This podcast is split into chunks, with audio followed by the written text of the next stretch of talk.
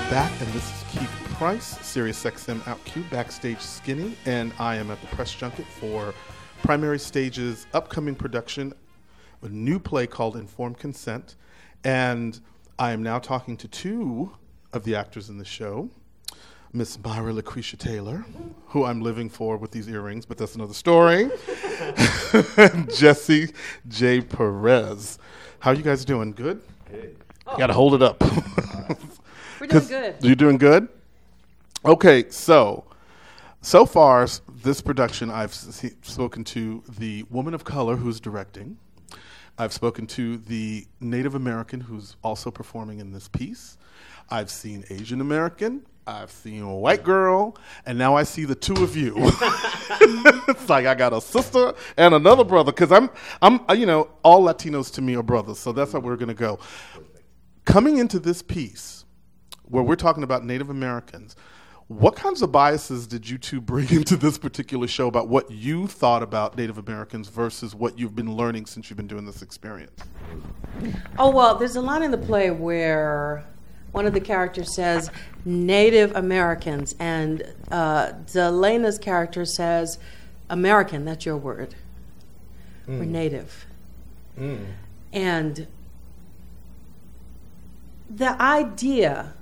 You know, this is kind of plays into what I've been thinking lately.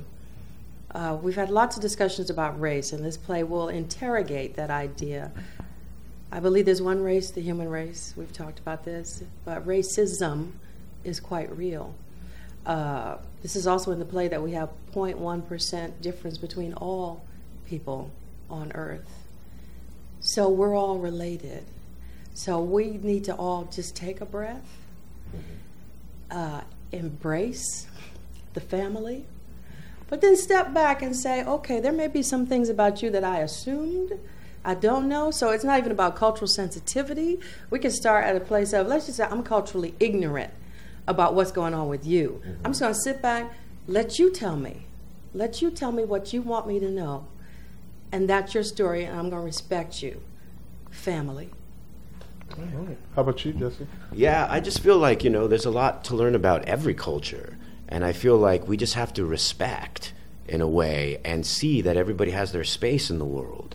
And that, people's beliefs and ideas about where they come from, who they are, where they're headed, are their own business, And in a way, this story brings that to me. I mean, I'm Mexican-American, and I'm in this business, and it's tough. I tell people, I'm an American actor. That's what I am. So when I go into a room, that's what I'm thinking.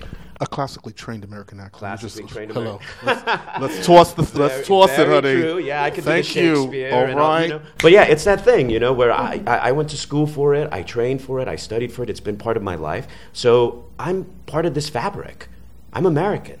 And I go out there, and when I audition for things, that's the way I see myself. So when they slap me in the face and say, hey, Latino, or hey, can you add an accent to that? That's surprising to me now. Really? Yeah. I mean, I've used it for my TV work, but I've also not used it. And when people respect me as me is when I do my best work. Wow. Jesse J. Perez and Myra Lucretia Taylor here with me on Backstage Skinny, talking about the play Informed Consent and looking and having a conversation about culture, because we are all sitting here in this room. This whole piece, again, I find it very fascinating because so far on the theatrical stage, like I was just telling the director earlier, Liesl earlier, about how the Native American energy that we have seen on stage really for me has only been Annie Get Your Gun. And so... as we start moving forward and we're starting to look at how theater has changed or is changing, it should be constantly changing. Why do you think it took so long for a story like this to actually make it to the stage? I think we're in this is a good time in American history. I'm going to use that word again. We are interrogating a lot of the assumptions we had, assuming that we knew everybody's story. You've seen, say, Westerns, so you think that that's what the Native population is all about. But I think we're at a time, and this is a young country, but we're at a time when we're kind of opening our vision. We're seeing more of the family.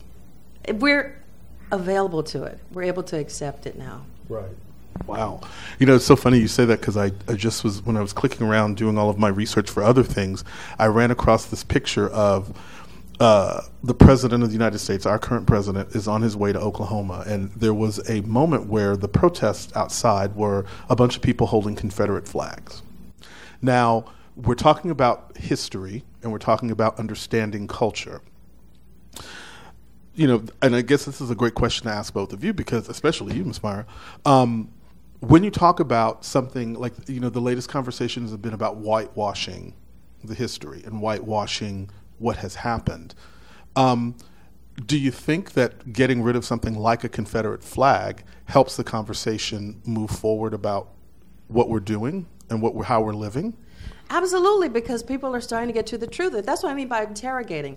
So people who, God bless them, said this is part of my heritage, this is Southern heritage, because we had this issue around the Confederate flag, people had to re-examine that and say, well, no, that flag hasn't been flying since, you know, so education. Mm-hmm. So when you look at these things that we have all assumed to be true, and we say, well, no, I don't really understand that. Someone has to break that down for me, or someone says to you, no, this is what that means. And once that happened, once people said, did you know that this is what this means? Mm-hmm. That this represents treason and the right to keep people enslaved for your own profit and benefit. Is that really what you want to stand behind? And then doggone it, you get amazing speeches like you had in the well of the South Carolina Senate with that woman saying, mm-hmm. I am a lifelong South Carolinian and a descendant of Jefferson Davis, but enough. Wow. Is that what it's going to take, do you think? Yeah, you know, I think it's about education. You know, I think, you know, we're at a point right now where it's so palpable that the American theater should be reflecting these stories, that the American theater should take a risk and start trusting these new plays and these new playwrights that are coming with saying some difficult things and complicated ideas that I think the American mind space right now is ready to take it in.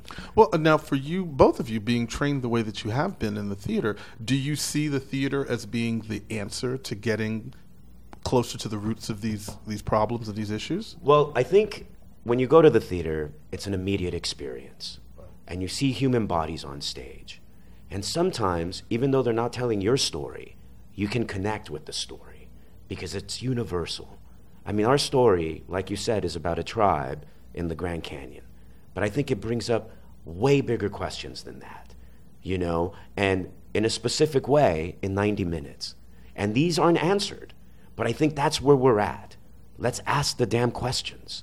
Don't assume shit. You know, the second you start assuming about people, that's when you've crossed the line already. You know, just stand back, give people their space, and listen. Wow. That's Jesse J. Perez and Myra Lucretia Taylor here with me on the Backstage Skinny, SiriusXM OutQ. We're talking about Informed Consent, which opens August 4th for previews. The official opening is August 18th, and it runs until, I believe it's September 13th. And this is one of those shows, again, I've said this before about a lot of the different things that I've seen over the past, I guess the past few years, especially since I've been doing this particular type of show, is that you will be surprised how you will get slapped in the face with some reality from the theater. Oh, yeah. Some like I saw a show once where I literally saw somebody get slapped on the stage with the reality and the truth of what was happening in that scenario. And I think that this piece is going to be very interesting because it's a conversation that's not yet been had on a stage. And so, again, as I said to all of you who are probably listening now, that coming to New York is not just about Broadway. Off-Broadway has things. They're doing what theater should be doing. And I think that this particular play, Informed Consent, is going to be one of those shows that people are going to be talking about for a while. So I thank both of you for spending time with me here. And y'all better, again, get your behinds up to New York City. If you're coming to see shows, put this show on your list of shows to see. Informed Consent, Primary Stages. And we'll be back.